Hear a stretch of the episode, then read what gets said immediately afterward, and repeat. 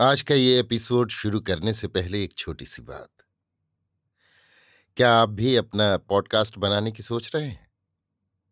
तो anchor try कीजिए। ये पॉडकास्ट बनाने का सबसे आसान तरीका है। नंबर एक, ये फ्री है। नंबर दो, इसमें कई सारे ऐसे टूल्स हैं जो आपको अपने फ़ोन और कंप्यूटर पर रिकॉर्ड और एडिट करने की फैसिलिटी देते हैं।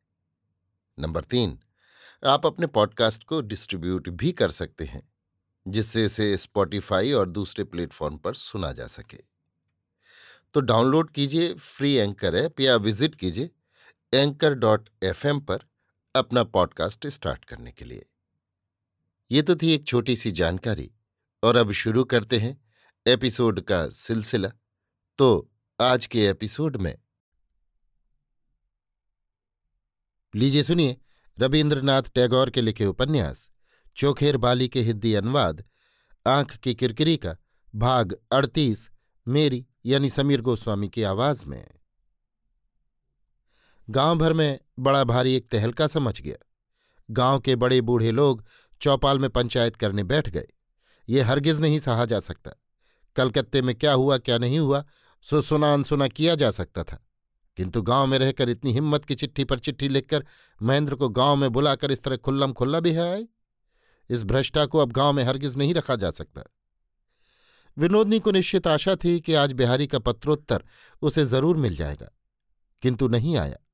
वो मन ही मन कहने लगी, मुझ पर बिहारी का क्या अधिकार है? मैंने क्यों उसका आदेश पालन किया? मैंने क्यों उसे ये जानने दिया कि वो मेरे लिए जैसा विधान देगा, मैं उसी को शिरोधार्य करूँगी? उसे तो अपनी प्यारी आशा को बचाने के लिए जितने की ज़रूरत है।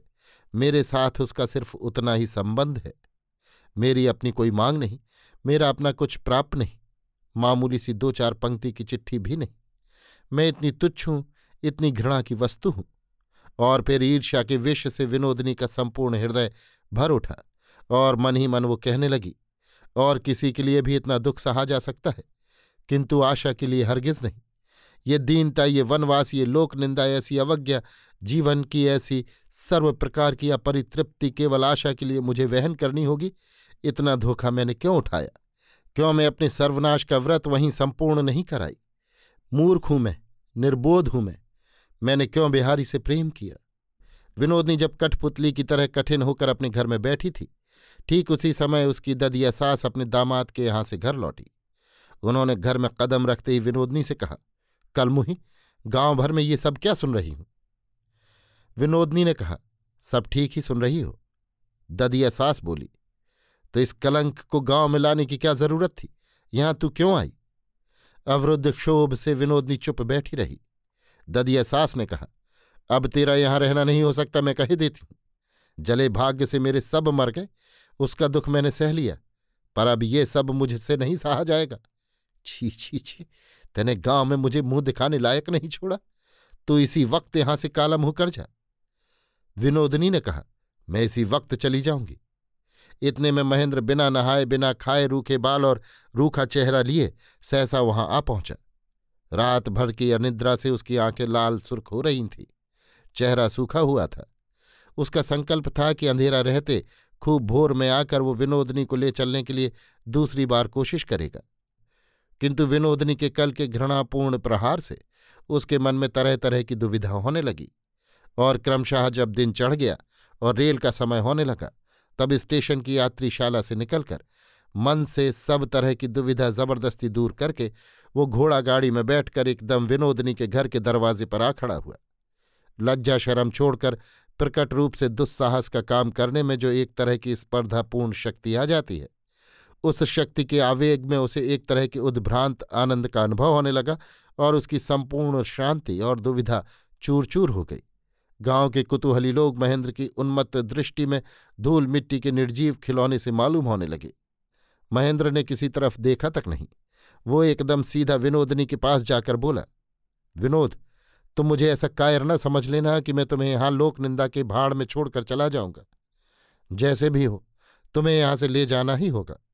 उसके बाद तुम मुझे त्यागना चाहो तो त्याग देना। मैं तुम्हें जरा भी बाधा न दूँगा। मैं आज तुम्हें छूकर प्रतिज्ञा करता हूँ कि तुम जब जैसा चाहोगी मैं वैसा ही करूँगा।